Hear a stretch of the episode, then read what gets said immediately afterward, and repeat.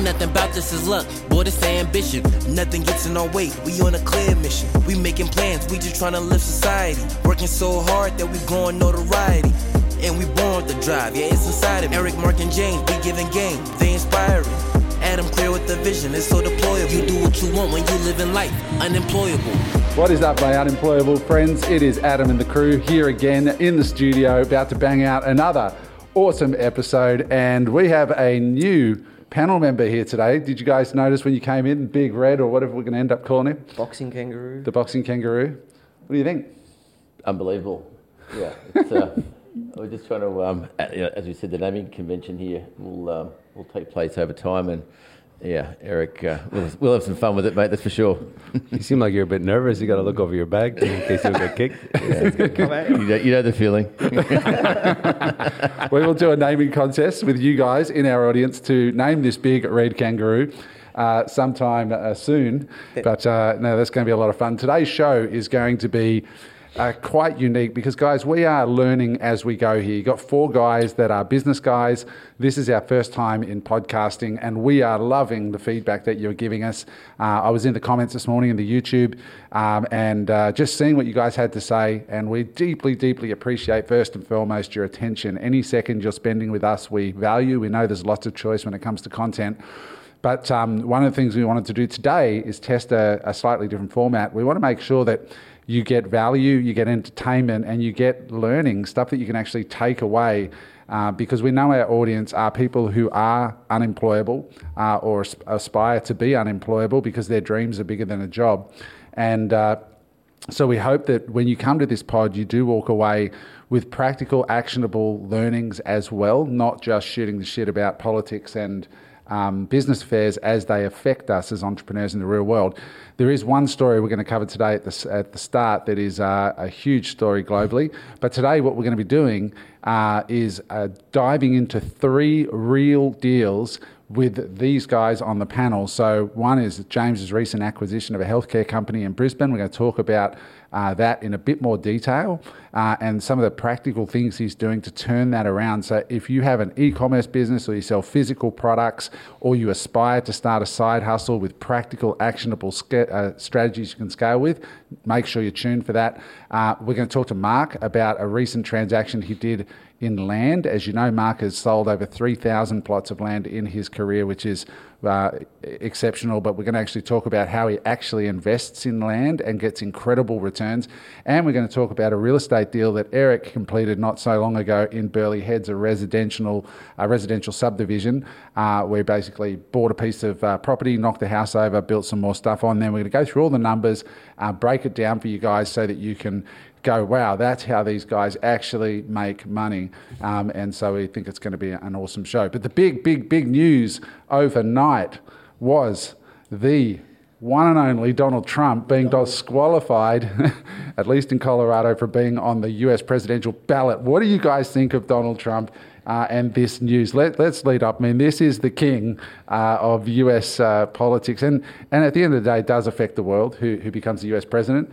Uh, but it just seems like Teflon Don is finally, finally something has stuck to him um, and what do you think the ramifications are? What do you think is happening here? Well, it, it, when you say stuck to him, there's an appeal, of course, that, that, goes on with it. But look, anyone that can publicly say they're going to grab women on the pussy and get away with it, you know, I don't think he's, he's probably still got a shot at, uh, at Colorado. Yeah, well, he, he got elected US president after that. no, no, yeah, yeah, that, was it. that was part of his campaign to get elected. Um, I mean, the reality is his name is being mentioned more than uh, any other presidential candidate at the moment still.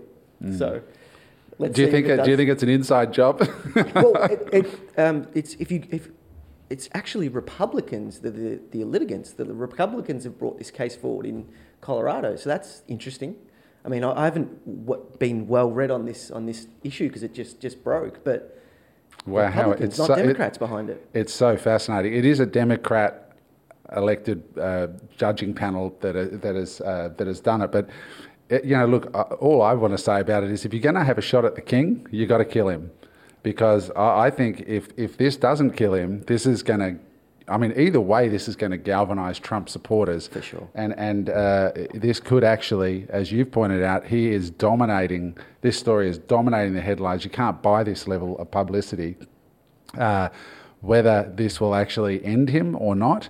Uh, for those of you who don't know the story, effectively, they have uh, ruled in a Colorado court that uh, Donald Trump uh, should be held accountable and is actually in violation of um, US law and cannot run for um, on the ballot in Colorado because of his uh, involvement in the riots where he was deemed to be, um, you know, at least by this court, involved in insurrection. and th- those laws were actually brought about after the Civil War, and it was kind of to stop it around that time, but they still stand today.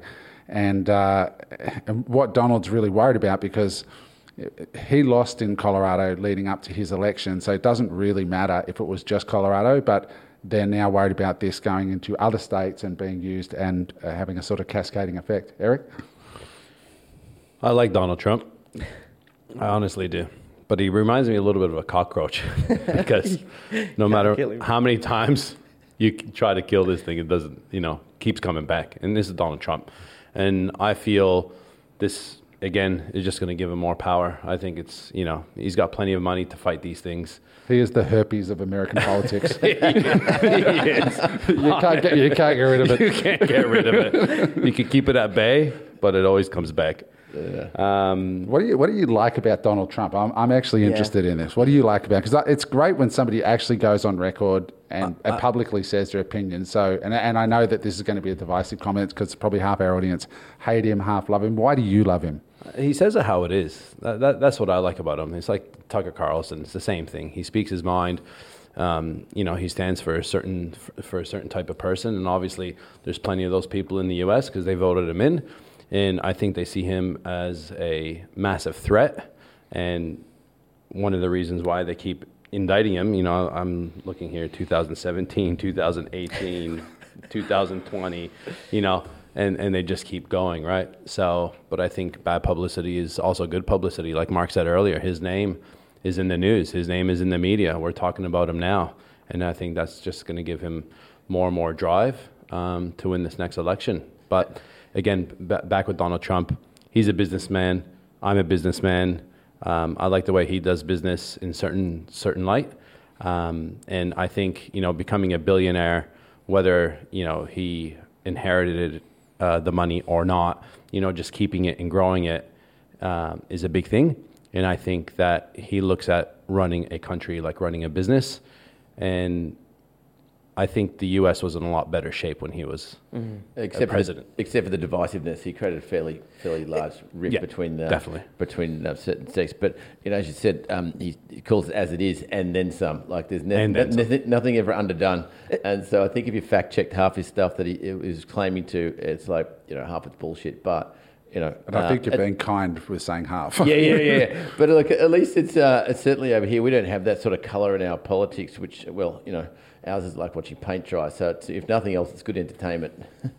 Yeah. I mean, love him or hate him, agree with his politics or not. He's what, 72, 73 years old.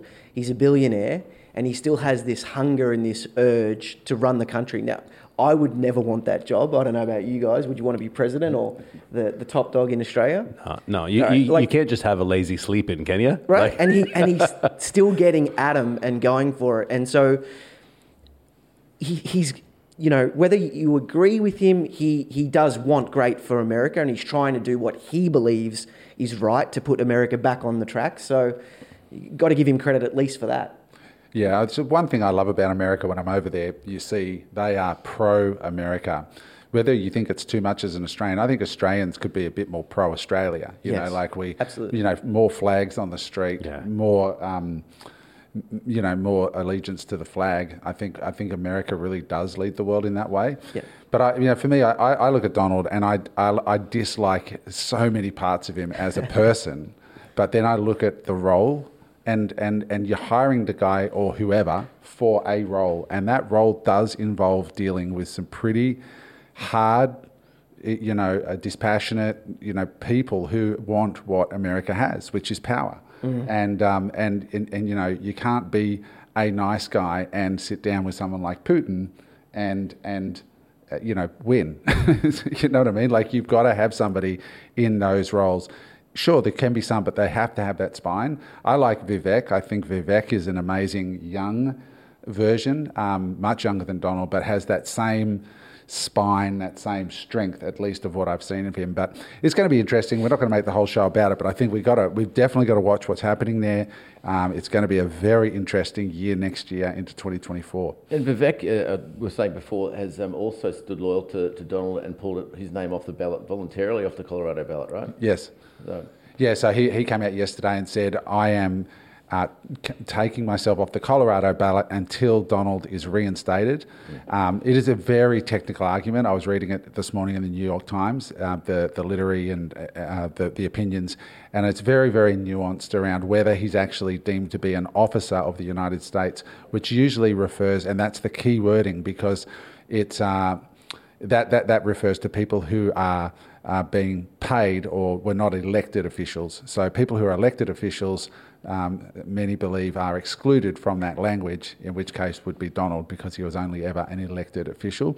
So it's going to be it's a very and there's all these interlocutory sort of um, languages and so on. So it's, it's going to be a debate for the Supreme Court. It'll be very interesting. With the Supreme Court, remember Donald's going to have an advantage because he elected. Can I, can I throw a question to you guys, right? So before Donald Trump got in power the first time, I thought that he would be fantastic because the world was going so far left and so far woke. And it's like that created Donald, right? That created Donald Trump and gave him power and, and built his base and got him in.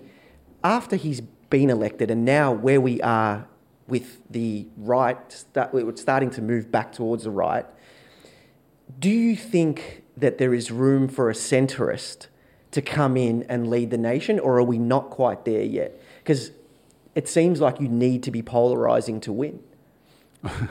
well, Biden's hardly polarising, is he? You know, um, Well, Well, he is. issue. 'Cause he is people- polarizing. So many people becau- hate him Yeah, because think he's, about to fall off the basic- stage. Yeah, he's basically the extreme opposite of a picture of health and mental um, agility. So he's not like he's not young, he's not vibrant, he's not like in the middle sort of thing. He's like very old. So in that sense, he's polarizing. It's like an old man who can't. I, I really I worry. think you're being that- kind. yeah, he's an old man that I really don't think he knows what's going on half the time, No. which is embarrassing for America as a as a nation. But I, I, to answer your question, Mark, I don't know. In the world we have now, it's all sound bites and attention, and and nobody gets sound bites or attention better than Donald Trump. Um, Biden is someone that I see can be easily controlled, Yeah. and Donald Trump someone that just can't be controlled. yeah. And and that's a big big difference in U.S. politics. The US definitely needs help. You know, they're in a very, very difficult spot at the moment, and uh, I would love to see somebody who can actually bring both sides together. Uh, that's going to take a very special person to be able to do that. More than just like Obama was a great speaker, but did he actually do that much? When Donald came in, I remember sitting there going, Holy shit, I didn't know the US president had that much power. He was just doing shit, like, you know, shut down the US China Postal Service agreement and mm. stuff like that. And I'm like, usually they come in and do nothing for months and months and months and nothing really actually changes. And I remember watching Donald thinking, oh shit, these guys can actually do stuff. They just didn't use their power. He used the executive orders in the first 100 days, right? Yeah, yeah, he was like he actually did the stuff he said he was going to do. Yeah. I remember when he first ran, I actually thought it was a joke. Like I didn't even think it was real. Like I thought this was like a celebrity publicity stunt. But when he actually won, I think it surprised the world. But then I think what he's uh, done when he was president has surprised a lot of people, both in a positive way and a negative way, depending on what light you see him. Well, he, he, he kind of uh, rallied the troops and started the, the pushback on, on, on the whole, you know, China and the tariffs, right? And that, that's pretty much a, a universally agreed issue across both parties. So he, he's done a lot of things that people were too afraid to do. Yeah, he pushed back, which was which is good, and I think got to see more of it. So we'll see what happens. It's going to be an interesting story as it We'll unfolds. keep following. keep following and uh, and watch. Uh, the greatest show on earth next year is going to be the US election. I, sure. I think there's like a minute chance whoever wins or whoever loses is going to give up uh, that, that loss too, too easily. I think there is going to be controversy. Yeah, oh, if, if they don't kill Donald, I think he's going to win. like if they don't like Uh, literally I was cut just his going head to off. ask if you had to make a bet, Mark, what would it be? Right now, Donald Trump. James, Trump. Adam, Yeah, unless they, they they kill him, I think Donald will win again. I agree. Donald Trump. Put it in the comments. What do you guys think? Yeah, very interesting. A, a more interesting question: or who who will be the, the candidate on that side if Donald doesn't get elected? Um, and uh, that's going to be, you know, DeSantis or you know Vivek or who, you know who, uh, Nikki Haley. Who's going to actually? I don't think DeSantis has a shot. Um, I think it'll be down to Vivek or Nikki. Um, but it'll be very interesting to see. He's refreshing. We should talk about him in another. pod. Another pod, yeah. Vivek is the some of the, the the last debate was just epic, where he just called out Nikki Haley. Did you guys see this clip? It was I haven't seen it. fascinating. He said, these guys here, Ron DeSantis and Nikki Haley, um, they, they, they want, they've already said they want to send soldiers into eastern Ura- Ukraine. So tell us, guys, can you name three major states in eastern Uk- Ukraine?" He says, "Okay, so you're willing to send our sons and daughters off to the Ukraine to fight and die, and you don't even know where they're going, Yeah. and you want to run our country." I love that. And they were just like blank, totally like expressionless. And then he told Ron DeSantis to shut the app up and go get a Happy Meal and leave. He's just like he was just. That's amazing. He's got some spunk. Oh yeah, oh he's got he's got backbone. Um, for those who don't know who Vivek is, you know he's basically a billionaire in his thirties, I think, maybe late thirties, um, and very very smart, really interesting char- character. So anyway, it's going to be a fun show to watch next year. So, guys, let's jump into this first deal, which is uh, you know with you, Mark. Um, this is this this segment with Mark is just to sort of start demonstrating um, because we know we have a younger audience and we know that uh, you know that it's a fact. Baby boomers have in this country uh, control most of the wealth and a lot of it initiated from their first home right? So they bought a home in australia and didn't sell it and became millionaires. It's it's you didn't have to be that smart. You didn't have to do too much. But unfortunately for young people today that dream is actually mathematically much more difficult to do. It takes 14 years, I think, is the number to save for a deposit now on an average salary versus four back when the baby boomers. So this little story here is, um, uh, Mark, you can maybe give us the overview, but it's basically Mark comes from a land background, so he wanted to give us a demonstration of a deal that he's just done. And, and also, I think, Mark, if you could shed some light before we sort of drill in and start asking you questions um, on why you think this opportunity still exists in Australia today in certain markets. Uh, yeah, so I mean, I don't know if, if you guys are here, those guys from Queensland will have seen in the news recently that the um, government is going to introduce a $30,000 home buyers grant. And I tend to have this belief, and it, it's my part of my investing philosophy is where money flows, capital growth grows, right? Where, where the government is putting money, um, you will see capital growth. Um, and putting $30,000 in the form of a home buyers grant into new builds under 750,000 given that price point is going to mean that money is going to flow to the greenfields estates um, 30 to 40 kilometres from the CBDs because you really can't get a house for under 750 any closer to the city. So money is going to flow to those areas. There's obviously um, infrastructure is obviously a problem in a city. Uh, the traffic is getting worse and worse. And so there is some benefit to pushing people out a little bit further as, as well. And the other thing, you know, with Queensland, they are probably pushing for migration as well, right? You've got the Olympics coming in, in what is it, 10, 10 years from now? 20, 2032, right? And so they're probably pushing for some migration. It's a, it's a perfect marketing campaign, the Olympics.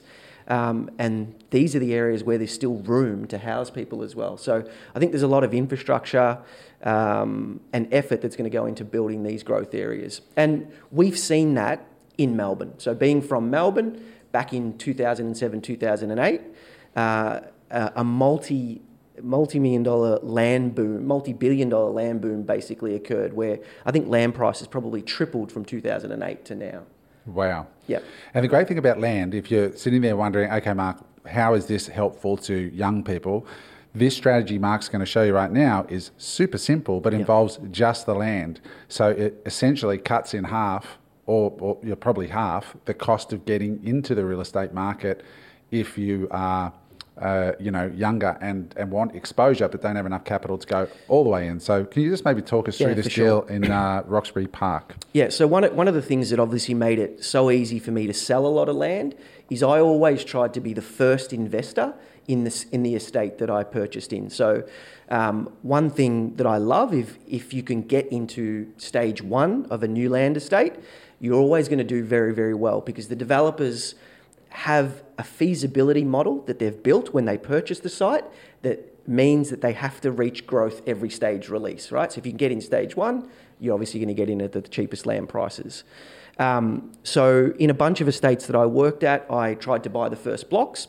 Uh, this, this block that I'm going to talk about today is in uh, Roxburgh Park. Uh, it's close to the, if anyone knows Melbourne, it's, it's, in, it's next to Greenvale, very close to the airport. It's about 32 kilometres from the CBD, um, and it's in uh, Satterley Estate, which is one of the largest private land developers um, in the country. And I always like, if possible, to look in the estates that are run by the larger developers because they generally have the bigger estates and they're generally putting more infrastructure, better parks into their estates, which you know makes a difference when you're going to resell. Uh, so I purchased this block back in 2016. Maybe we, we could uh, throw the details up on the screen. Um, sorry, sorry, some images up, Greg, Yeah. just to show show what we're talking about here, so you can get a visual, and that's something we're going to try and do regularly, guys, so you can actually wrap your eyeballs around seeing it. Yep. So you can see there where it is. Uh, purchased it in 2016 for 278,000. Uh, at the time, I got a 70% loan, so that was 194,600, and I put up the other 83,400 uh, out of my pocket. So just keep in mind that the cash invested in the deal was 83,400, and I, I'm not sure if I included stamp duty in that or you've got to add stamp duty, but um, if someone's quick on math, you could probably work that out. Uh, this block was interesting because I was able to lease this block back to the developer. Uh, and they used it as a car park for their sales office. So, not every single block of land that you're going to buy is going to be able to be leased back to the developer. But if you can lease it back, it can be quite lucrative because they basically, over a five year period, paid me $16,680 plus GST. So, that worked out uh, to, yeah, um, what is it? So, how long did you lease it? Eight- 83,000. Uh, 83, okay, it was five years. Yeah, Yeah. 83,000. 83,400 five years. I, I think that's correct anyway. Uh, 16, 16,680 times five, basically. And so, the so you interest. leased it for sixteen thousand six hundred eighty as a car park per year. Yep. For five years. Yes. Which gave you back eighty three thousand dollars in lease payments. Yes. And your interest payments over the term. My interest payments over the term were about nine. No, it was much. It was less than this because interest rates were lower during this time. But I'm basing it on basically five percent, which is which is fairly reasonable as an average rate. And it was around about nine thousand seven hundred and thirty dollars a year in interest repayments. Okay. And so, and when did you sell it? Uh, we just sold it uh, last Friday. Uh, sold it for seven hundred thousand. So in pure capital growth terms, that's hundred and fifty-one percent return. So two hundred and seventy-eight to seven hundred. And on a cash-on-cash basis, based on the, the roughly eighty-three thousand that I invested, it's a four hundred percent return. 400% return just on buying the land. How does that look if you didn't have it leased back in, um, if you were just paying the interest on the land over that time? Yeah, so basically, you would have to. Uh, I don't have the percentage numbers. You'd basically have to take the 80, 80 odd thousand in, in lease payments that I received off. Yep. Um, and So y y your total uh, annual interest was, uh, the total interest you paid in the eight years was $78,000, right? Yeah. So 78000 So really, if you add the $78,000 plus the purchase price of, what was it? 278. 278 356 and you sold it for 700 Yep. so you still doubled your money in that time um, Yep. which is phenomenal and that's just owning land just owning land. Yeah, which Yeah. is really interesting so for young people watching this um, you know you might be able to do this with a couple of people and get into owning a block of land like that you do have to be able to pay the interest if you can't lease it back Exactly. but split between two or three people, it's a great way to get exposure to the real estate market. You could, of course, then build on it if your financial circumstances change. Yep. Um, there's lots of things you can do with it, but you have exposure to the market. Very clever, interesting little strategy for people just to get started. Yeah, and I think you know people are doing this on a large scale. There's so many, uh, even guys at out at your Wealth Builders event who are getting together, putting together syndications and buying farms and larger parcels of land. Yep. And I just think this is a great strategy for people to do. You know, general general population to be able to do. Get together with your brother, get together with your sister, your best mate, buy a block of land. I mean, you know, ten thousand dollars a year in repayments is five thousand dollars each. Yes. it's affordable, right? Five thousand dollars each over eight years Yep. is like forty grand over eight years. But when you sell it, you're basically getting a, a massive return. And you know, you, you if you've got to invest in the right places as well. If you had Correct. invested in Perth during the mining boom, you would have struggled to get that return over the next eight to ten years. But I, you know, if someone has sold a lot of land, I think the opportunity in the next five to ten years is going to be in Queensland. Like I said, the Olympics. If you go back and have a look at what that done in New South Wales, massive, massive.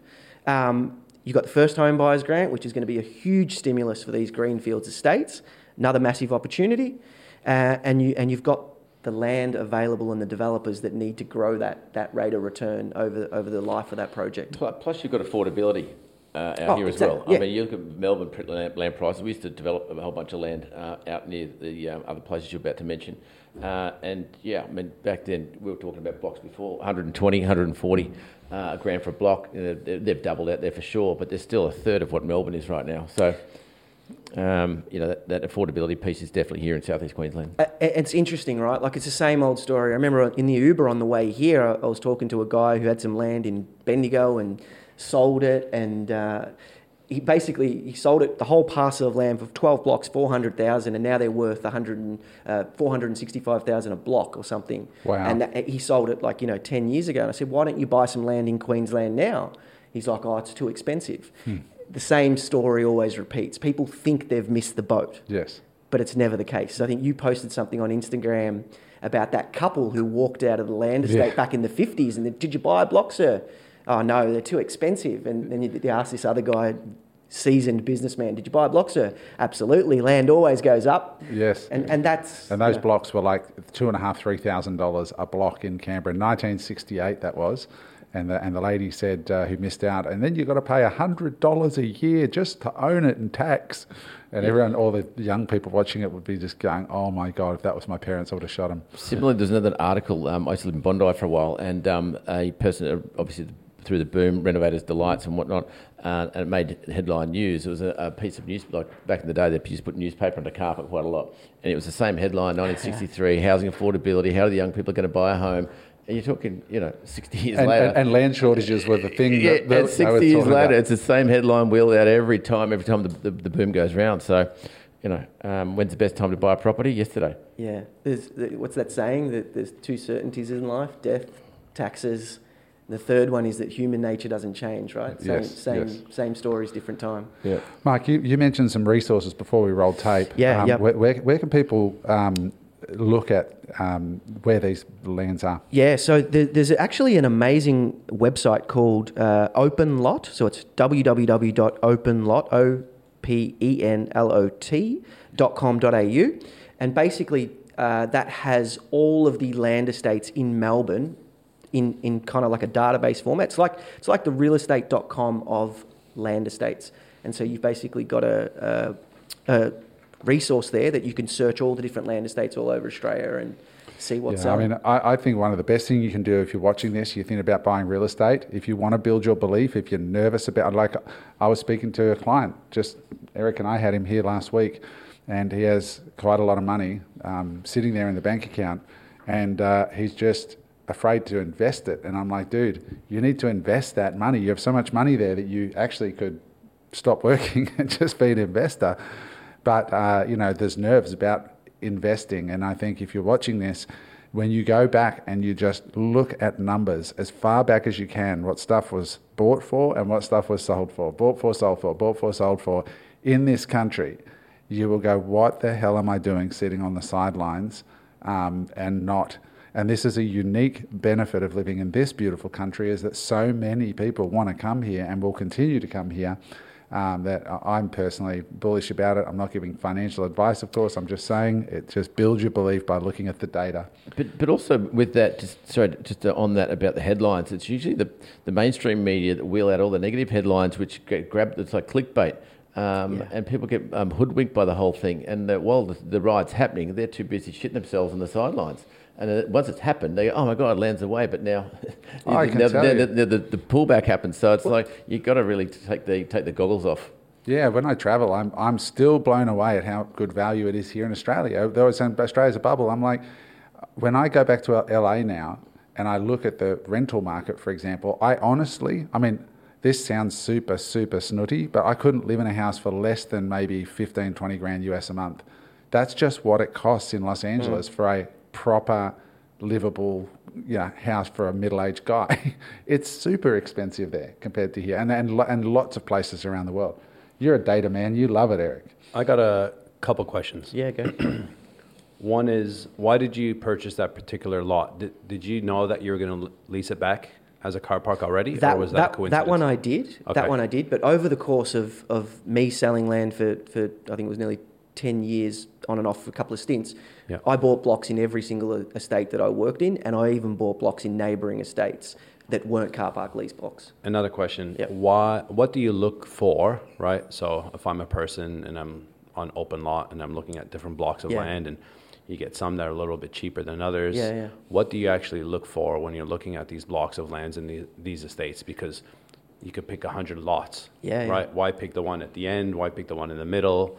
It's a great, great, great question. So there's two lenses that I apply to it. The first lens is, if I was going to buy and build my dream home in this estate, is this the kind of position that I would want to choose over the other lots in the release? Is this the one that has the park frontage or the water view or the North facing. north, or, right? It has the, the good backyard orientation.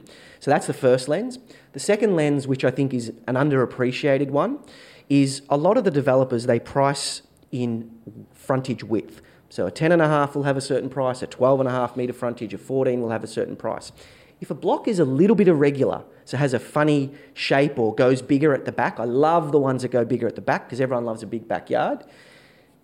And if you look at that frontage and it says 12 metres at the front, but when you actually set it back four metres where the house needs to go, it opens up to 16 metres.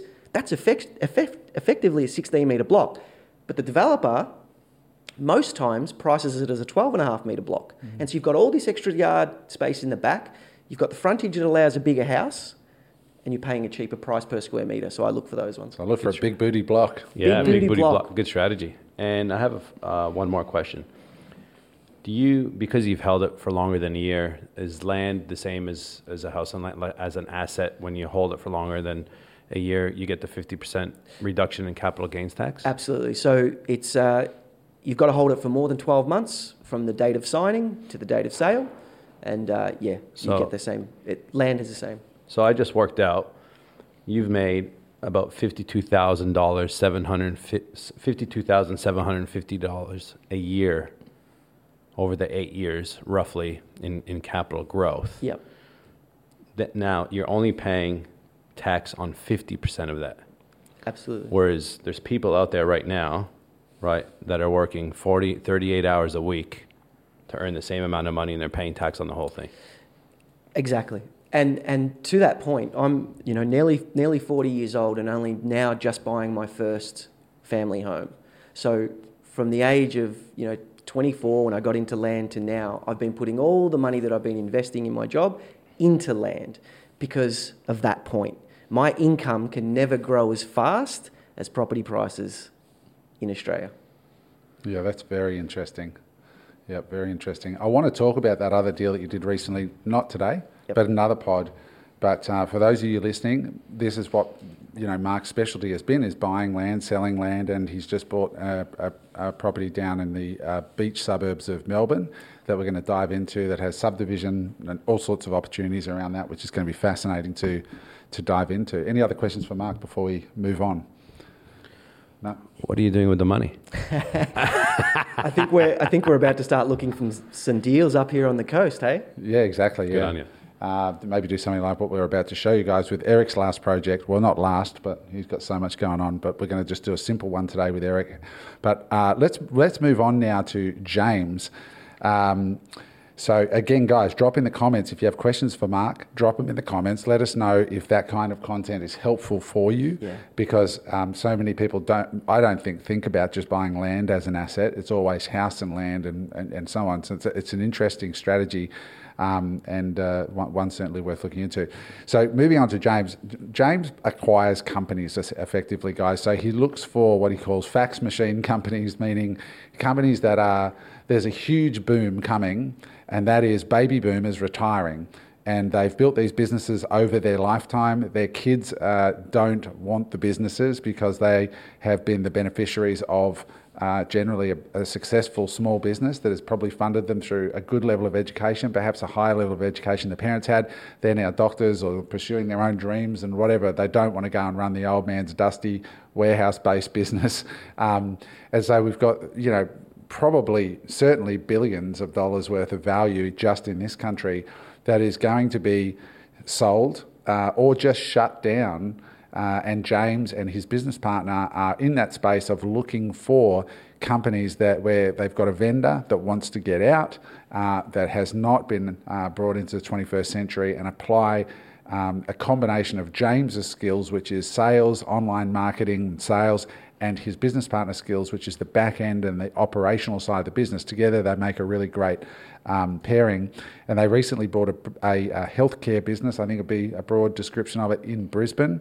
Um, uh, uh you know, basically, it was a 17 year old business that sells high ticket healthcare products and services to healthcare professionals and also directly to end consumers. So, James, just give us sort of the high, the high level view of your in your own words, why are you doing what you do today? Was that a good description, or how yeah, would you comment 100%. Um, and just as a fun fact, um, that um, as these boomers start to retire, only twenty percent of businesses that are listed for sale actually sell. The other eighty percent they throw the keys back and walk away. That's of listed businesses, the ones we actually know about. So um, there's a lot of businesses we don't know about because they never make it to market. You guys actually have a process of actually contacting unlit yeah, businesses. That, that's that's one of the other strengths is, um, and again, that's a probably depending on discussion for another day. Yeah, it's a, that's a whole probably half an hour in itself how to locate said businesses. We only buy off market, never through a broker, um, and to do that, there's a there's a whole um, a whole system, yeah. whole system around that from curating databases, outreach, negotiation, the whole shebang. So that, that's a pretty chewy conversation in itself. So, but just in, in um, um, from a, a, high level, as you said, you know, it's not a case of um, Eric and I were talking off camera before about, you know, I'm just going to go and buy a business. Uh, I think you need to have a bit more of a, an educated a, certainly an objective. And our objective was to go a buy a business, and I'll talk about the deal criteria in a minute. Build a template or a system, uh, re- repeatable um, cookie cutter model, if you will. Um, uh, build a proven track record uh, of results so we can get funding to scale because uh, we always want to use other people's money, not our own. Um, the whole goal here is to try and do this with little to no money out of pocket. Um, and then once we've got that model sorted out, is form a platform or a holding company, uh, and then go around. Once we've got these proven results, whether we're um, uh, funded or um, uh, bootstrapped ourselves, uh, is acquire similar business in the same sector, not the same business. I mean, why have potentially, but more so similar business in the same healthcare sector. That's um, uh, what they generally call a roll up. Um, and then uh, effectively what that does is we're arbitraging the multiples. So, example, if we're buying companies that uh, might trade uh, do half a million dollars EBITDA. They might trade at three times multiples if they're under management. But the minute you hit around two million um, EBITDA, that multiple goes anywhere from seven to ten north of. Wow. Yeah. So and just by having a bigger business, big business grouped, uh, grouped together, grouped yep, income, diversified. Yep. Your multiples can double or triple. So, so, for those those who are new to this, EBITDA, what is EBITDA? Essentially, it's a fancy word for profit um, before interest, interest tax. tax. Because if someone goes and takes out, uh, buys my company for argument's sake, and I've got it loaded with debt, when they buy it, they might have zero debt. So look at that that earning before um, interest tax, um, depreciation, amortization. So yes. that's if you need to um, learn more about that, Google's your Google friend. It, yeah. Just Google it because it's pretty yeah. complex to try and explain without a whiteboard. Is that is that from a, a, less risk perspective? Is that why the uh, multiple increases? Yeah, hundred percent. Um, and that's what um, the the ultimate buyer. When I look at this sector, is like, who's the what's the exit strategy? Where do I start and where's the end? Where, where, where do I get out? Is there a buyer there? And buyers, predominantly private equity, uh, want to um, de-risk. And so if you've got four or five of these companies, as I said before, similar businesses, potentially not the same, then if one leg falls off, you've got four to stand on. They're, mm. they're de-risking their investment because their whole goal is to take what you've done and wrap it up into a much larger ent- entity um, or IPO. Because that's, that's, one of their concerns that when when they purchase the business, that it, that the sales then drop off because the ex- incumbent are gone. Exactly. So you've got you know. Um, you know, like we look for in any business, if- what's your customer concentration? If you've got a business and it's got one main customer that does 80% of Yeah. the revenue, well, I'm not interested at all. Like it, it, max, max customer concentration would be 20%. So if you lose that one customer, you've still got 80% of your revenue. Uh, and so again, de-risk it, adds a, a lot more sizzle for their appetite um, to, to purchase. So Just keeping that mic in mind. We're just getting used to these mics, so uh, make sure you just twist it around when you're talking to, to Yeah, Mark. and so, so- that, so- that's interesting, James. On that, the, the, the private equity guys, um, it seems to me, in my experience, that it's it's actually easier to sell to a private equity, and because they're looking, there's less of these businesses and loads of money out there looking for those businesses that are slightly bigger. Yeah, And- and because so- you, because it takes away what they're looking for is is uh, a machine or something that operates under management. They're not looking Mm. to get in there and do the, the grind, which we'll talk about in a moment, with, with such as a turnaround. Um, but you know, they're looking for those. Um, um, you know, business they can then apply their wares to it because they don't. You know, private equity don't just bring in the cash; they bring in a their their hit squad of marketing specialists, ops specialists. That's probably out of our league.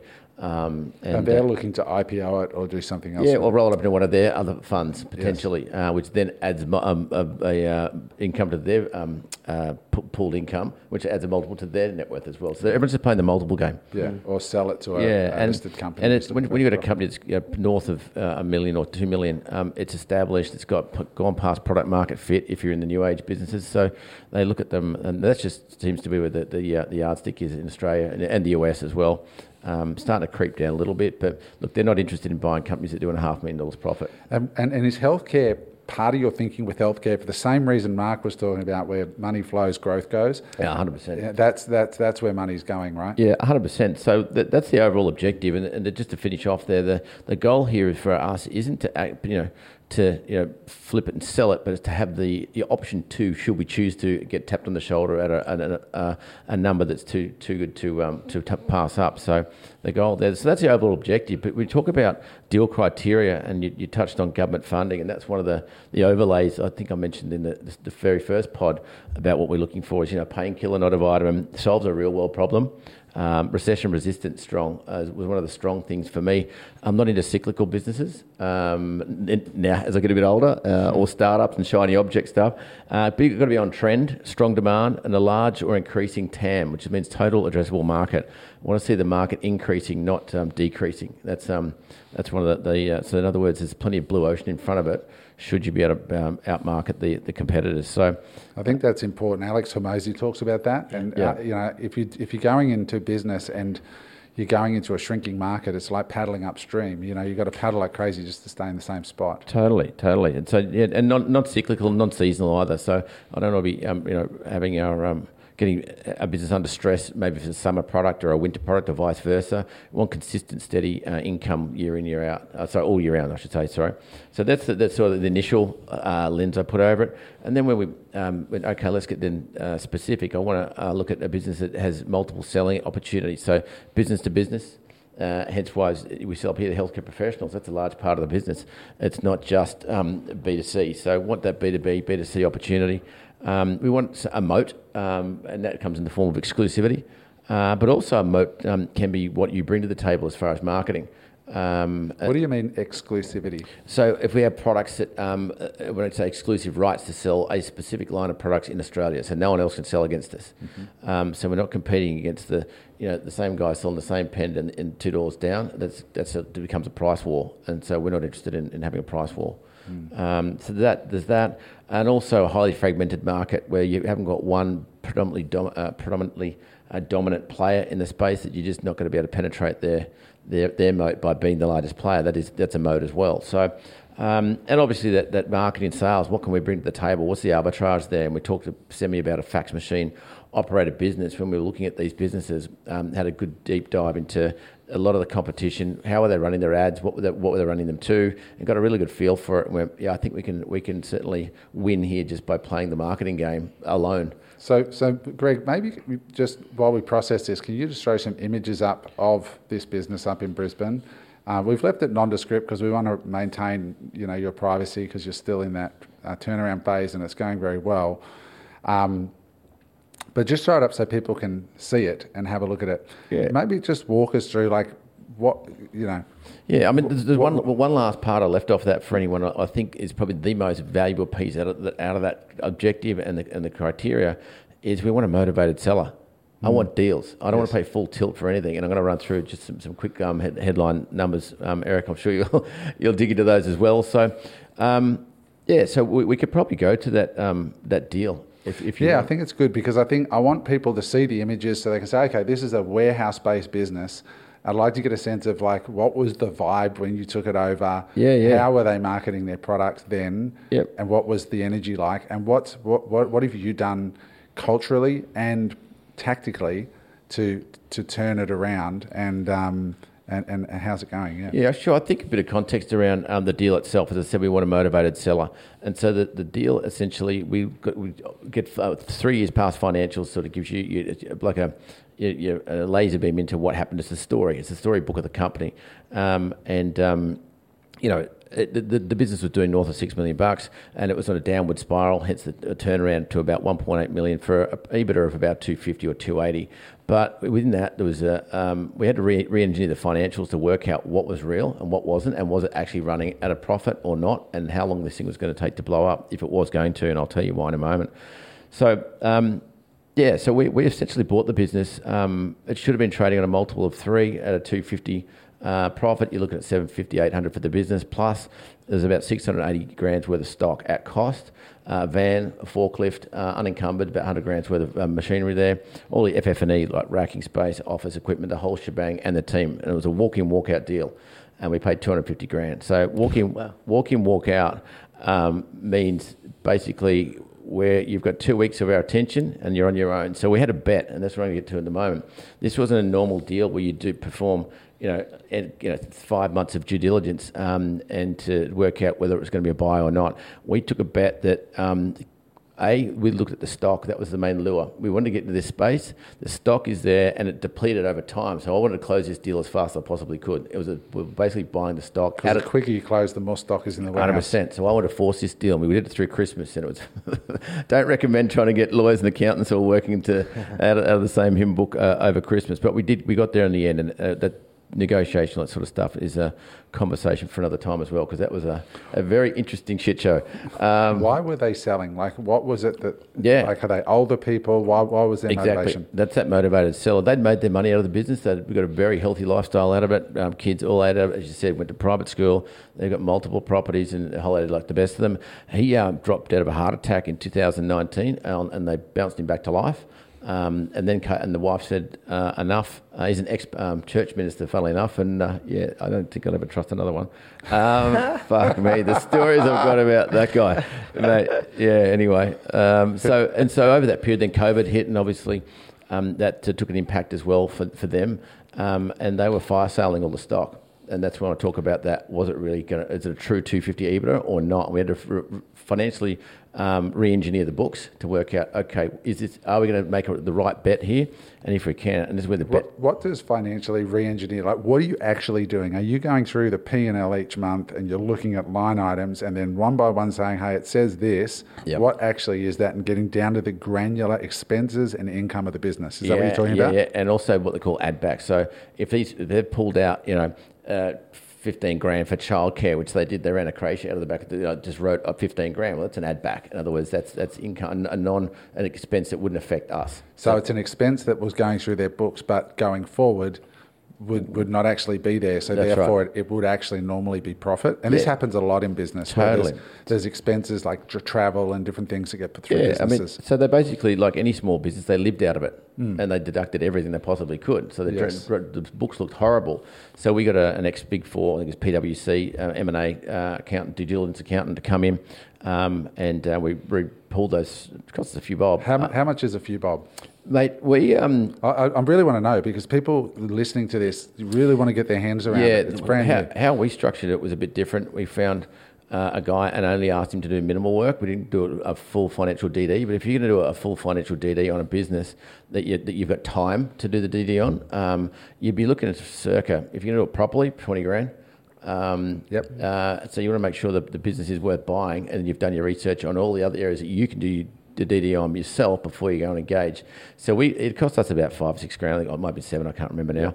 But we only wanted to do specific pieces that we couldn't unpl- unpick ourselves because we had a fairly good idea of what it looked like regardless.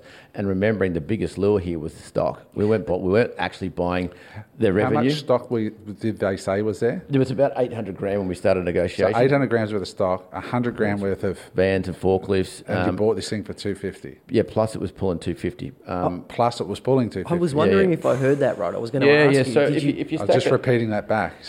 If you if you're wondering, guys, about how to create alpha in business, alpha returns, this, this what you're learning right now is gold. Yeah, so I mean, and that's the thing. uh, We'll talk about property versus business. Why I'm interested in doing this is because, um, you know, if I if buy something for 250 grand and in 12 months' time have a, you know, a multi-million dollar asset on your hands and we put 125 plus, you know, change for some operating expenses in there, I don't know any property that, that can do that. Nothing. Uh, nothing even close. So, um, and you know, so the, the bet was can we out, outmarket and outsell the current owner? And you know, again, looking at the competition, uh, looking at their current ads, looking at how they're running the business, um, I thought that was a, a pretty sure bet for us. Um, and the, the, the hedge was this: if if we couldn't outsell them and outmarket them, I had three months of runway to do it because I had 800 grams worth of 680 at settlement plus 100 grams worth of uh, um, uh, bands and whatnot. If we couldn't, I'd fire sell the stock at cost online, which I know they were doing because they'll fire sell it to start with, and we'd pull in six or seven hundred grand. Might cost me 150 grand to do it, and we'd walk away with 250 grand profit for the exercise. So was a hedge there. I wanted to de-risk this deal, um, and if it, if we did work it out. Um, we'll keep it and get busy, and uh, and uh, this is a turnaround. You know, there's, there's you roll the sleeves up and um, know that it's an old business running on a on a fax machine. We're going to do some tech um, upgrades. We're going to do a, a shit ton of marketing upgrades. We're going to put sales teams in. We're going to rebuild websites, the whole shebang. This whole this business, every single nut and bolt, if you're metaphorically speaking, was pulled out, either polished and put back, or thrown away, and we threw most of it away. So it's a full rebuild. It's like a 17 year old startup um, with exclusivities and a, and a bunch of stock. So that was where the um, that was So where- this did have exclusivities on certain products. yeah, yeah, you bet. Amazing. That's yeah, yeah. incredible. Um, 'Cause and that's so hard to find, and it's really hard to do it from a startup. That you, like I was really blessed with dry flush toilets to get exclusivity from day one, but generally speaking, for the average punter, um, and let, the, the only way to get that is by buying a lot of stock of somebody. Um, because manufacturers don't want to give exclusivity to an unknown quantity. So the fact that you pick that up through the acquisition alone, just the rights Mm. yeah, and, are worth and, money. and a couple of cheek, like the, the, old past, he was a cheeky cheeky bugger. What he couldn't get um, uh, exclusive on for some lines of products, he went and registered the trademark of that name in Australia. So anyone who goes to sell it, he goes, stop selling, stop selling, stop Yeah. selling. So he picked up a trade, like a what's a trademark these days? It's about a thousand bucks, I think, to to lodge a trademark. I it wasn't. it's- A, he was savvy in some ways. Oh, for you bet he was. Yeah, Yeah, yeah. cagey. Yeah, I, I can, I can only imagine the amount of money he ripped out with his handing that plate around at church on a, on a Sunday. So it, go, it goes to show how important then timing is, and and finding that motivated seller, right? Like Totally. it seems like That's highlighted in ink. It is. I'm not interested in paying full tilt for a deal. It's like you want to pay below or, uh, you know. And uh, that comes down to motivation, right? So the, the guy's just had enough. You know, he's he's gone through a major life change with the heart attack. Yep. And once the wife said, "Dude, you've got six grandchildren, and they want they want Poppy to be around. yeah, so get out. What what are we doing this for?" Yeah. So so just give us in like stepping away for a minute from the from the analytics, just in real world. What was it like when you turned up there on day one? Yeah, day- These two new guys come in. Yeah, and it was it was one of those deals where they were fairly cagey about us meeting the staff because it was such a deal, right? If they were going to ask full market value, it'd be a proper due due diligence process. We'd meet the staff and go, and it'd be announced, and it'd be um, you know Did the staff know it was for sale? None at all. Because that's what happened with my animation company. I did not want anybody looking there Yeah, unless yeah. the money was pretty much in escrow. Yeah, mate, it, it was in escrow and it was a walk in, walk out. So the day we walked in, they walked out and it was like, hi, me- welcome, meet the new boss. Yeah. And we're like, cool. And this could go south real fast. Because neither of you live in Brisbane, right? So the business is in Brisbane, your partner's in the sunny coast, and you're on the Gold Coast. So you guys are tag teaming, You bet. going up there every day for the last. Yeah, yeah, I don't go up there much anymore, once every six or eight weeks, I suppose, because the, what I do is pretty much work from home and all online. And, and my sales team are all online as well, so and remote. But So you've walked in there, the other two new guys. Yep. What, what happened? Um, it was like, hi, I'm James. Here's some donuts. We're nice guys. we, we love you already, we don't even know you. So, um, and you know, we, we um, they were like, oh, okay. We didn't really see this coming, and and and that was that. We just got, got to work and um, started pulling shit apart. And um, Did you fire anybody? no, we, that was part of the deal. Is we took all staff and uh, and their entitled pay, um, their enti- adjustment for entitlements. So, So you didn't pay anybody. You didn't fire anybody. You then went into relationship building mode. Yep. And then what, what what sorts of things were you doing? Like in a practical sense, you, were you changing the marketing, Straight- cleaning the warehouse out, no, I was straight into the, into the ad accounts, straight in there. in the ad accounts? Straight what sort of advertising were they doing? Oh, just um, uh, running Google ads. And, That's it? And poorly, like um, like it was. You can tell, uh, like Facebook ad library, you can see what the competitive ads are doing. You can semi see what the competitors on, on Google are doing now as well. So we just went, okay, well, there's a, a dial we can can twist straight away. Mm-hmm. Uh, adjust pricing, adjust ad spend, ad, adjust targeting, all that sort of good stuff like that. So in the first week, we we completely So you went into the digital marketing side. You looked Totally. at what they were marketing, how much they were marketing it for. Yep. Overhauled the creative. Yeah, I just wanted to see the cash register ringing a lot faster, a lot harder because remember that stock's burning. And how day. and how quickly did you see a turnaround? Yeah, like um, for, for example, month month one when we went in there, it was a shocking month. I think it was about eighty seven grand they did in sales, down from doing six mil a year, and spun that around and pretty much um, doubled that. It was about 160 first month, and then it went from north from there. On, on it went. Yeah. Um, until we, we hit a um, hit a ceiling, and these all these businesses. Um, uh, as you know, with dry flush, they're regulated by, uh, and Eric as well, regulated by inventory. How much stock have you got on hand? And until we've had a proven business model, I was, and we had stock to burn, I want to say burn, to, to test our, our, our theory, um, I wasn't interested in, in loading up on any more stock um, for a business that we're not 100% clear on. Remember that hedge, if it's not going to work in three months, I want out. And it wasn't until after that three month period, like, all right, cool. Was there any other low hanging fruit aside from the digital marketing where you could create instant profits, like Yeah. letting go of infrastructure or selling off assets that weren't being used, doing a Yeah. mini sort of There wasn't that, that- there, there wasn't really a great deal of that, or, or staff letting either. No. Um, so it was straight into marketing. But um, the, the business, you know, the, the turnaround, um, it, it came from you know when we looked at all the, mar- the margins and the the, the pricing and margin matrix. Is it was like, all right, this thing is just running just nose above water at its current pricing. So you know, with with ecom, you, there's only so much price elasticity in, in that you can you can flex. We pushed that and went, hmm, okay, we're not going to make this work. How do they used to do things in in the old days, way back when, before digital was around, and it was with the sales team. And when the minute you put a sales team on, so from losing money to a green light was the whole shit. We need to put some sales, to, um, change the from a, an ecom model into a lead gen model, and with a compelling offer um, and put a sales team on, and with that you can automatically increase price. So we went selling products that were selling for two grand online to eight, eight and a half grand. So Really? yeah, yeah, yeah. Holy and no, smokes. and, and no dent in in in, in um, demand at all. So, and that's the, the power when you've got um, you know, when you get away from the e-com model. Even if you like Amazon, for example, it's a price war. I don't care what anyone says. It's Yes. a price war, and then you're dead. Um, e-com online, if you're selling similar or same products and you're relying on an e-com model, it's a price war. People just buying, they're buying the dollar, and they go, yeah, sure, it's got a few extra, um, um, um, a few extra reviews than this one, and whatever it'll do. But when you um, put a sales model together, um, you know, you can it, with, you know, It's like selling those massage chairs or those beds and things that turn up at trade shows. Like I bought a, a bed at, at a caravan show for like seven grand. I got sucked into this thing, but but eight hundred bucks in Alibaba. yeah, exactly, exactly. And but it's because it was a salesperson and a presentation and a limited time and all the shit that Yeah. salespeople do. Exactly. So we, we went that model and we put salespeople on at the same price that we're selling online to see whether we could get the phone sales guys and get that model worked out, which I had fairly, fairly uh, strong bias towards that we could we could do that, um, and we did, and then we started pr- creeping the price up, pr- creeping the price up, creeping the price up, cut ecom, then went full lead gen. Um, So when you say full, full lead gen versus ecom, just for people who are not familiar, you're talking about ecom is you see an ad, you click the ad, it goes to the product page on your website with a price. Yeah, and you that, put your that's credit- your funnel. And you put your credit card in, you, you don't talk it. to anyone, you buy it. Yep. You're saying now you run an ad that goes, just talk us through that funnel, Yes. the, the so, like, sales model in, funnel. in anything with, with sales, you need to have some background information. And being in the healthcare and medical space, I thought logically, when you go to a doctor, what does the doctor do when you first sit down? They ask you what the symptoms are. So I went, all right, this is cool. So I worked out from the sales guys, what are the symptoms? What are these people suffering from? And put that into a logical 10 step um, questionnaire online. They go through that and then, um, you know, with a, with a heavily incentivized offer to complete the assessment. Uh, so I could find out what was going on, uh, what these people wanted. Um, and so, So can you give me an example? So let's say with my toilets.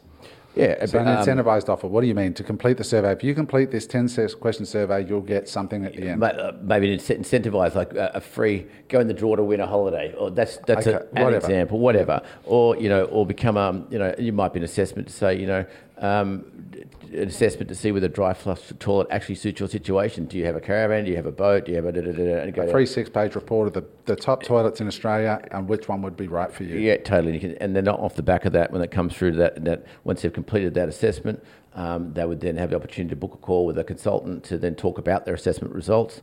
Um, and you know the whole raft of stuff, which um, you can really, really, really incentivize the back end of it. So Um, your ad goes, they see a Google ad or a Facebook ad, it goes to a survey, a landing page, a landing page for a survey. Hey, you're interested in this product. Complete these 10 steps. or, or you're not sure what what what uh, is this product right for me or not. yeah, it could be like if you are selling a hearing aid device like those audio people in the shopping centres. Yep. Fill out this survey. Tell us about, you know, the, do these tests, and at the end we'll tell you which hearing aid's right for you. And of course, amazing, the one they sell is the one that's right for you. But, but it's the same think- idea, right? Think of it like a finance application. When you're when you're online and you've got all these new um, finance um, businesses out there, they go through what's your name, what's your age, what's your income, you know, what's your superannuation, uh, have you got any other debt? Like they do a, a, a quick fact find on you to work out whether you actually qualify. And at the end of that survey, when you're going through, it's like, oh, you've been, you know, in, uh, you've been for um, um, uh, your application's been received for um, uh, qualification and approval. Please book a call, and one of our guys will approve your loan for you. Think about that model. And then, but incentivize the hell out of it at the front, at the middle, and at the call. And so what you're getting then is on the flip side, you've got a salesperson with all this information You bet. about this customer. Yep. And it's a very consultative sale. hundred percent. So th- th- they go through about a ten question uh, uh, questionnaire put together, and there's about eighty percent of the questions that any salesperson worth their salt would ask on a call to start with. So you've got the information right there. you've systemized it, so you take out that problem. including budget. Um, how much money have you got to spend? So you know upfront. So you can prioritise which are the mo- which are the most important calls to make first. They're well. all they're all important. Yeah. They, they all get it, and, and that's Of what. course. And then and that's when you can you know to make sure they're all important is to finish that that arc and go okay well great you've got the this you've got the lead you've got a sales guy but how can you make it affordable for everyone and that's a whole nother a whole nother conversation as well. But you're getting this funnel is actually performing really well, right, in terms of lead gen cost. Yeah, it's bonkers. Yeah, yeah. Like Like, what's an appointment costing you? Uh, depending on if it's a, a lead to an appointment, it's about one in three to book. So it's three bucks fifty for a lead, depending on how I'm running the funnel. About seven bucks fifty to ten bucks for a booked call, which Oh is my god, wow. which is, so which is crazy. on an eight grand product. Yeah, they're about to get bit, about to go north as well. Yeah, and so and so and obviously there's a shit ton of margin. Yeah, based well, on what you th- told us. that's the thing is we're, um, we're working at the financials where we started, where we are, and where, where we want to hit, um, and we're, we're climbing that um, that margin ladder up. and you've got a distributed sales team, so Yeah. these people are working at home. Yep. With a with a digital calendar, like a Calendly or Yep. a TidyCal or whatever, yep. and the appointments are just dropping into their calendar, Correct. and they're on a commission. Yep, and and uh, and uh, got some pretty sharp people that are that are we're, we're um, about to go on a and you know, as I said before, one of the objectives was to get some results to get funded, and now that's um, that's where we're at. James, what, what's your what's your cost of sale, like including the sales team, etc.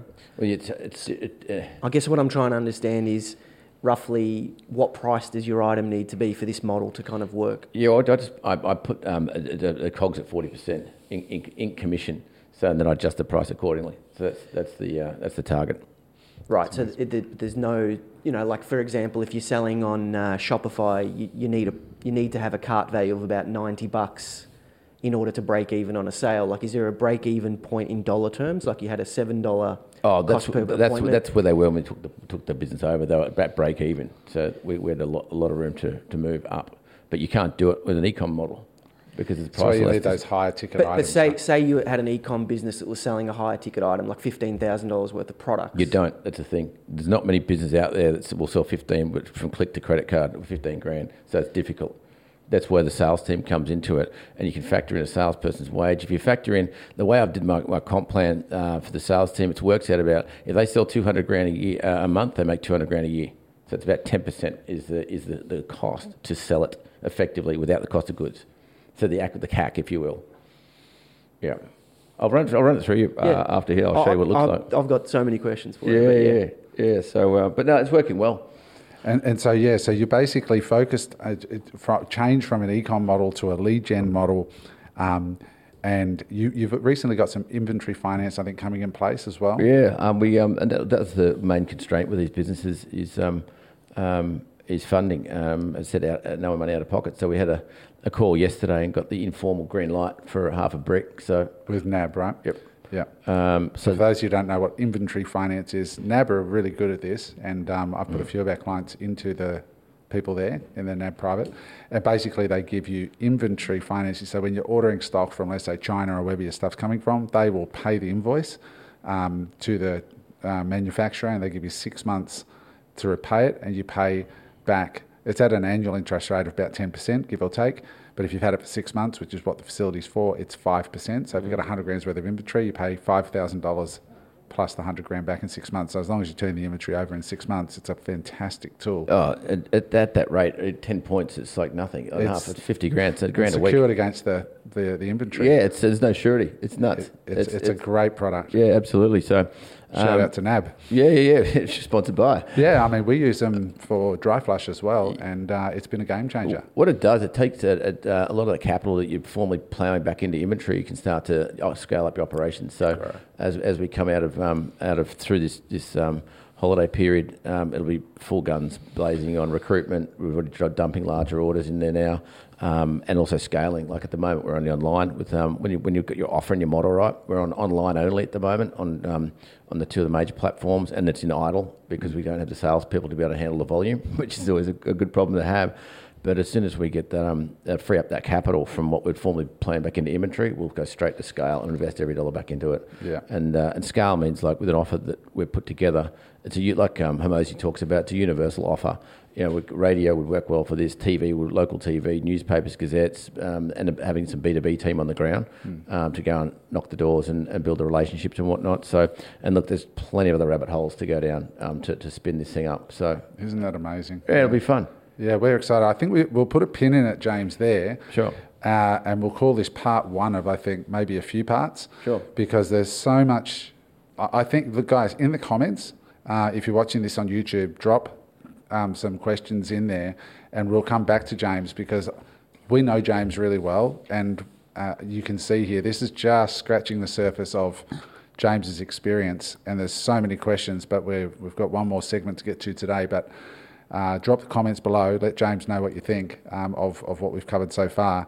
But uh, I think this is going to be a real hot uh, great subject. Yeah, Yeah, because so many of us out here, we know the we know the process of creating wealth that we've all followed is build a successful business and then reinvest the profits into that successful business first. Forget about crypto, forget about trading currencies, forget about all that bullshit. Um, because there is no better return that James can get right now than if he has 100 grand is in putting it into his business because he can turn 100 grand into 200. You can't do that in property, or you can, but it's, it's, it's not going to change your life as much as a business that'll keep putting money in your pocket every month. So this area of learning business and learning to, you know, buy value, create value, and scale value is really, really valuable. And then, then what we do is we buy real estate or we improve real estate, and then we manufacture those profits. We manufacture and compound, and it's a beautiful segue actually into what we're going to talk about now with Eric, because Eric has done this extremely well off the back of your um, success with MX and, and the boys there. Uh, built a nine figure business and now has been investing in real estate for some time. And today we're going to unpack one deal before we end the pod. Um, it looks like you got a question for James. Or you probably was- got 50 just- questions. No, I, had a, I have a lot of questions. I was a little quiet during that segment because I was just try, trying to wrap my head around, Pull it close. right, why the hell I didn't get the phone call to invest in this business with you because I thought we were friends. and it seemed like a fucking good deal. Dude, we, we're, we're raising some more. We'll probably raise around and go when we are uh, mid, mid mid this year. So We um, don't want to pull, pay full freight for anything, remember? Oh, you just taught us that, James. Yeah, yeah, we're friends, right? I don't want this arbitrage bullshit happening. I'm sitting here about to start another brand and thinking, geez, I need to uh, get involved in James's business. I got to say though, like uh, to, to really to, to be very very clear on this, I know James really well, and I've watched how hard he worked to find that deal. So it's like anything. When you start, you're optimistically uninformed. You think it's easy. You hear a course. A lot of people have learned what James has learned about acquiring businesses because you did a course to learn that. and you've got the and then you're you know optimistic. And then what happens is the realism sets in when you start to actually try and reach out. And james went through a lot of shit to find the deal. And then you go in the valley of despair like oh my god do i even want to do this? And then if you're strong like james is you stick and James is stuck. I was going to ask, yeah. how many deals did, did you look at, James? Oh, this, I don't want to sound arrogant, but look, I built a cannon, an absolute war chest of um, data to go through, and I literally um, managed to fire a cap, and that was like, fuck, we've got like, like a lot of deals there to look through, and then you got to go through and do the the DD, all the call one after the call after the other, after the other, after the other. But I think one point to note there, Adam, is also it's just not for the faint-hearted. One, you know, a lot of you know, I'd have done a course on it. They go out there and promote them as, oh, just buy a business and buy income. That's bullshit. It doesn't work that way. It's when you grab the tiger by the tail, it's what the fuck are you going to do with it? And mm. if you mm. haven't got the minerals, it's a, it's been a, a, long year. I can tell you that. And it sounds like you know, I, I bet you you were shitting your pants still at two fifty. Like everybody would. It's it's still two fifty. It's it, it's you're nervous. You don't want to fuck it up. No, it's a bet, and you want to make sure your bet's right. So you got to do as much as you possibly can, and go in with your eyes wide open. So and look, there were surprises. Don't worry about that. Again, pin it for another time. But um, man, there's a, the whole laundry list of. Uh, of fun, fun stories I can tell. uh, yeah, and we will get them told. Yeah. Because, it, but, but it is an, an amazing opportunity, and I think if you're listening to this and you're interested in that whole space, like Codie Sanchez and many others, Alex Hormozi, they're all at playing in this space because it's a huge opportunity, but only the best will survive. And, and that's why having, like, one of your secrets is you've got a great business partner, and you did it together. It would be very tough, I think, doing that sort of thing on your own. You need a sanity check. There's going to be days where he's down and freaking out, and days when you're down and freaking out, and just hope that none of them overlap. um, but it is certainly a huge opportunity. I know the business you're getting into, Mark, and I think you definitely need to have a chat with James because it's a high ticket item, and I don't it, think anyone in that space is doing something similar to that. Because it, it, that's exactly what I was asking. Young generation is all about his model could work for. for It'll work very well for what you're doing. I agree, and I, I don't think many people would be doing that. Yeah, yeah. and the, the, way I work with that now, it's called consulting for equity. So I'm happy to have a chat. no, but actually, that's that's I think totally um, uh, legit, it's, right? You've built is valuable, and and it would, and this for everyone listening, it's kind of a joke that James is making, but it, it, one of the mistakes I made when I was younger is is thinking that it was a zero sum game. That if you give something to James, then it comes from you. But actually, the right people add value, and so it's a, a smaller piece of a bigger pie when you add the right people to the pie. Um, so yeah, it's, it's it's it's really smart to partner with people who to, uh, to and Eric is the king of that. So James, thank you for um, for all of that. That was fucking that was epic, brother. That was so good. I love it. Uh, I was sitting there genuinely riveted myself. Your superpowers are are really unique, and I can't wait to learn more. Eric. Want a piece of that pie? Don't forget. wet, wet, the beak. Wet, eh? wet the beak. Wet, wet the beak, as Calico says. A little, little bit of yum yum. So yeah, so uh, Eric, um, you know, for those who don't know Eric, Eric is one of a small handful of guys who own a very successful e-commerce business, a nine-figure business. Started on the Gold Coast, um, 2007, 2008. Great success story, 170 staff. But over that time, you've invested in other businesses um, and scaled them and so on. But we specifically asked you today to unpack one of your property deals, one of your smaller ones, but yep. still a juicy one, um, just to demonstrate that when you've got dividends coming out of businesses, how to multiply the dividends so that you can get rich fast. Um, and so we're going to unpack one deal in Burleigh. So do you want to just give us a high level uh, of of what you did there? Yeah, definitely. So again, I want everyone to understand that how important it is to have a network and a network of people around you that you trust. So I actually got a phone call about this deal. I wasn't looking for the deal. I wasn't doing due diligence on the deal. I actually got a phone call uh, by a business partner in this deal, and uh, he just rang me and said, "Listen, I got a property. This is what we're looking at doing. This is the opportunity. Are you keen to come in?" So these are the kinds of calls that I get now from my network, which is which is powerful, right? So it doesn't mean I have to go out there all the time and create my own deals. So I want everyone to remember that. Now, this deal happened back in October of 2020. So, fresh, kind of in the midst of COVID. No one knew what was happening. And the deal looked good. It was a house and land uh, deal in Burleigh Heads. There was an original house on a block of land on the hill and I'm sure that Greg can pull that up. I sent you some photos. maybe just pull up the photo at this point of the land so people can see it. Just the subdivision. We'll hold the photos of the actual end product Yeah. because it'll be a bit of a reveal. So there was a an old house on it, and actually another builder uh, builder sorry bought it at the time, and he's the one that subdivided it.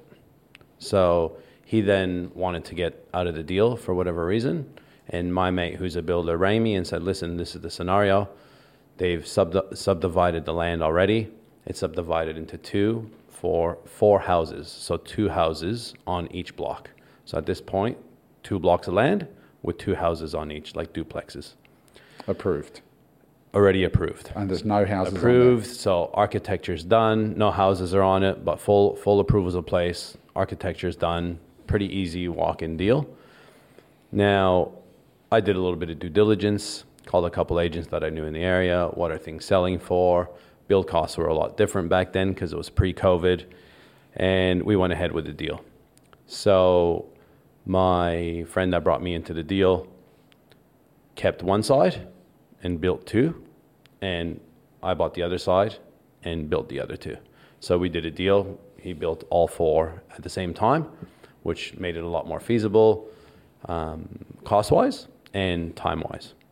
So the land purchase was nine hundred ninety-eight thousand dollars uh, for fully approved uh, duplex, uh, plus stamp duty, about thirty-seven thousand DA contributions, which is a contribution to council uh, for your DA, as an example. And with that, we got a fifty percent discount because we were building two, so that was another thirty thousand.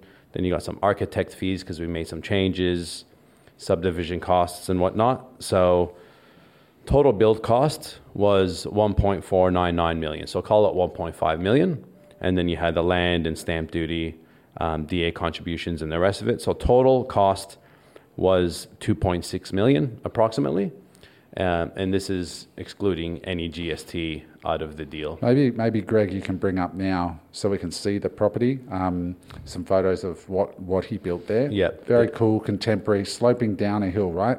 So Yeah, yeah, two yeah. out- Beautiful one, one on top of the other. One on top of the other. Looking straight out over Burleigh Heads. Yep. And then next door in the next block was the same, right? One on the high side of the road, one yeah, on the low one side on of the low road. side. And and the interesting thing with this was it was dual street frontage. So what we ended up doing is instead of having two houses on one lot, we actually went back to council and added even more value to the property by getting it fully subdivided. So we now have four blocks of land, individual houses on four blocks of land, and all individual addresses. So it wasn't, you know, um, uh, one A and one B address. It was literally you've got you know number Title. seventy four and you've got number seventy five, and on the other one as an example was a total different street. So total different street name and the access came from that street, which added a a, massive amount It's a of value. huge value add for what a three month process at council. Correct. Yeah. Yeah. Yeah. And council, council on the Gold Coast in Queensland, which you'll find out, they're they're here. You know, they Yeah. they, they want to do business. That's awesome. You know, that's why the likes of you know Harry Triguboff, who owns Meriton, love investing heavily on the Gold Coast and in Queensland, particularly because New South Wales just everything takes that much longer. Mm-hmm. So so with that, we purchased it October 2020 and fully completed in December 2021. At a So- cost of 2.6. about 14 months. Yeah, at a full cost of 2.6. Um, I injected a little over a million dollars in cash. Um, there was reasonings for that at the time. You can easily do this um, with less cash if you wanted to, and I've worked that out for you as well. So, most recent bank val, which was mid 2022, came in at 4.8 million. So, you know, total profit of about 2.17, uh, give or take, with a um, cash on cash return on the million dollars of about 210% in about 14 months. So it worked out really well. Did you retain them? You, you, you own Yes, them, right? and I've retained them. I'm in a big kind of hold pattern at the moment. I just Good I'm a big man. I'm a big believer that prices will keep creeping up, and I own both. Yeah, and one we're getting sixteen ninety five a week rent, and the other one sixteen fifty a week rent. So they're And they're you did that high with a million quality dollars of debt. yeah, million dollars of debt, but I've worked it out backwards, right? So if total costs were at 2.61 and you wanted to get an 80% lend, right, which you can get on this very easily if you had the serviceability, right? And when I say serviceability, guys, for those of you guys that don't know, basically it's the amount of income that you have that can service the loan, right? And that's changed dramatically over time because when I did this project, interest rates were at around 3%, you know, with an offset account, which I had cash in. So my actual interest amount on this project was quite low. But even if you added, you know, an extra 50, 60 grand a year over the four months in interest, it's negligible in, in the big scheme of things in this. So I worked out at an 80% LVR, you'd have to put in about 525 grand, which is uh, 20% of the 2.6 million cost, as an example. And that would be about a 414% cash on cash return In a, in a little over a year. in a, yeah about 14 months. Now this one, this one's a little bit different because we rode that kind of COVID bandwagon, right? So the numbers could be a little bit skewed. Like, like could you do this today and you know in 14 months? I'm sure there's deals out there that you can. Like James, you know, you got to take the time and you got to look for these deals. It's not, you know, you should be looking at multiple deals. You don't just go and buy the first one. But even if it wasn't, and it was 50% worse off, I, I Totally, yeah. and that's what I'm doing still, right? So the deals that I'm doing now, right? The cash and cash returns aren't as good as this, but at the end of the day, if my cash on cash return was 210 and I get now 80 or 90, it's it's still amazing, you know. it's But still much deal- better than the bank. These deals are always out there. Sometimes there's more of them, sometimes there's less of them. But the, but you make the money when you buy. Yeah. Right. So those deals are always Yeah, out you there. make- yes, you had COVID at, at your back and whatnot, but there's always something. So, so this was interesting because we didn't buy a raw block. Then you had to go and do a DA and architect. So those that's six months, right? That's why it took us 14 months, right? Really, this probably would have taken about 20 months, I would say, roughly, because you'd have to do the DA, you'd have to engage consultants, architects, engineers. We bought that already fully approved. So so we started building straight away. I think that's a key point as well. If you if you have all those street frontages, you can subdivide the block, and then you don't have to go through a town planning application to get the unit sites. Correct. Whereas a lot of people go through that 12 to 18 month period, and then sometimes they get rejections or objections, and they have to and it gets Correct. prolonged. But subdividing the blocks is actually a really smart strategy. And then there's so much you can do after, right? Like you can sell them, take the cash, you know, hold it for a year, 50% CGT, capital gains exemption. Um, you can keep them as, as I'm keeping them. You can then go and refinance out of it at the new bank val, suck money back out, reinvest that in different things, and, and go from there. So there's multiple strategies you could then go, you know, and use from there. You, mate, you're a wog. You never sell property. You Wogs know what? never I sell. sold. I sold uh, since I've been in Australia. I've sold three properties, and I try to put that in my past because I don't like thinking about what they're worth today.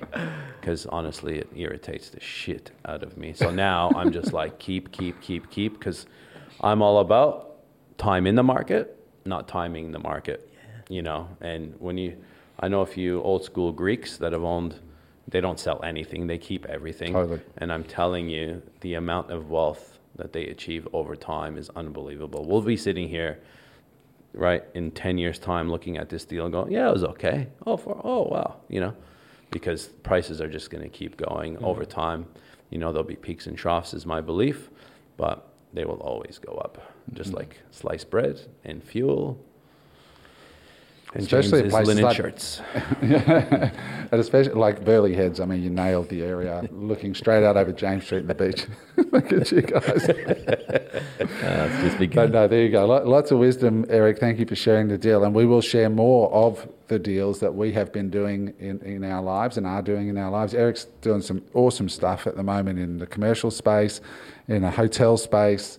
Um, some really fascinating things that I can't wait to dive into in future pods with you. But again, guys, if you want more of this content, drop a comment, like, and subscribe, guys, because you know this content um, enable in order for us to get on some amazing guests they want to come onto shows where there are followers because that's why they come on is to make sure that their message is being amplified so the more people that subscribe the more people that comment the more traction we get on the channel so help us share the news that there is a pod in Australia that's professionally, well, semi-professionally produced uh, by a bunch of uh, lads that are talking about real shit. You know, like um, to Eric and, and these guys, a, a Rolls Royce to Eric is a dirty building in Burleigh. That's that's his Rolls Royces, right? Um, same with me, right? Like that's we, we're trying to make a show here that that is not just talking convoluted bullshit. That's actually talking real shit that we are doing in business and investing to manufacture wealth in order for the average person uh, over time to escape the rat race and, and live a, a liberated life where they are unemployable because everything they look at is just not comparable to what they know how to do through their own experience. Eric. And out of these three stories, there's no reason why people that are watching this can't do it, right? We're not bringing you stories where you need $10 million. Mark's story, 80 grand. James's story, 250 grand, which he Oh no, did with two guys. 250, which he actually didn't pay for. I think he mentioned about 125 grand or so in actual physical cash. And uh, my story is again, uh, again a little bit more, but for 525,000, you could get into into this deal. Now, someone like Sam raised two million dollars in a day. Sam's, you know? a, Sam's a young man in our orbit who's Yep. 21. yeah, 21. 21 went out and found a deal only five minutes from where we're sitting and uh, contacted a few people in our community Yep. and raised two, $2 million in cash in a, in a few days for that deal. Yeah. So don't forget, you don't have to do these things alone. You know, if you have 20 grand, find four other people with 20 grand and do a deal like Mark. You know, if you have 50 grand, find three people and do a deal like James if you want to put in the time and the effort in the business. How do you find those people? You share this pod with Yeah. all your friends and Yeah. see who comes back and says, Yeah. dude, I'm super interested.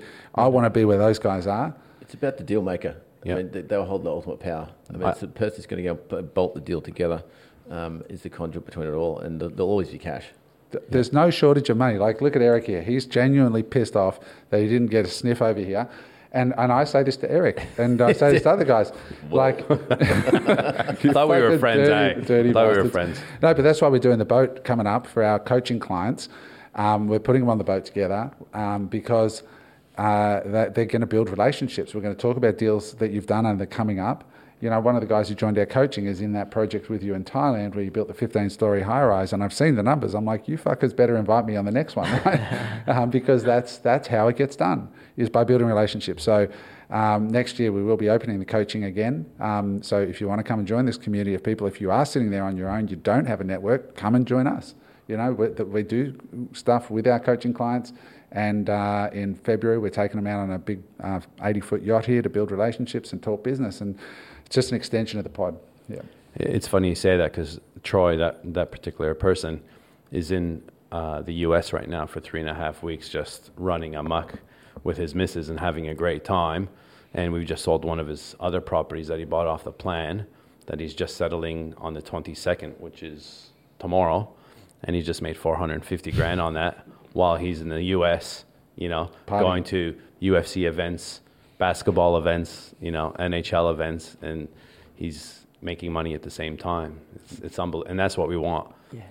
You know, all of us to be doing, including you guys, the ones that are watching this, going, you know, how do I do this? This is so inspiring. Just keep watching, keep connecting, and you will be building your own network very, And- very shortly. It never happens alone. It, it always happens with the help of great people around you. And I think this is such a great uh, show and platform for people to kind of start that conversation.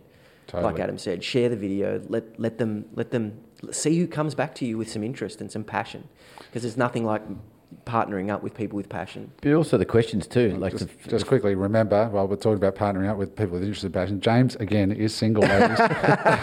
He's looking up the, looking out to partner with people with passion all the time. Yeah. Don't put that in the comments. Just, just, D- just, Just DM, DM him. just DM me straight up. and, and, and a little bio if it wouldn't hurt. You know, this, this is pro- I, want, I, address? I want a ten question survey. What's your, what's your uh, Instagram? How do we smash your DMs? Smash the- What's the address for fan mail? We start saying underwear and things It- to. It's James Denham. It's Um, James James Denham on Instagram, ladies. Go your best. Yeah, yeah, yeah. ladies. Ladies. Yeah. that's fine. and out of, out of respect, he actually did do his uh, top button up today. Yeah. Uh, thank you for that.